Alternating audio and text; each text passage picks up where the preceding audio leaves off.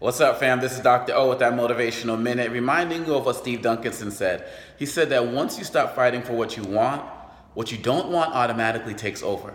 So that means you have to never stop fighting. The only time you stop fighting is when you stop breathing. You want to get in shape and you stop working out, then what you don't want is going to take over. You want to get a proper diet and you fall off that diet, then the negative eating habits are going to take over. Same thing with starting a business, going back to school. Whenever you take your your your hand off your, your foot off the pedal, you start to lose control. And then you have to do extra work to get it back. Life is a battle for territory. So always fight for you want for what you want. Fight for those positive relationships. Fight for that happiness. Fight for that ability to start your business or mend that relationship. We can't settle and think that things are just going to work on cruise control because we can't stroll towards our goals. So remember, life is a battle for territory, and you must always fight and you must always work hard to stay in control of your domain, which is your life. Peace.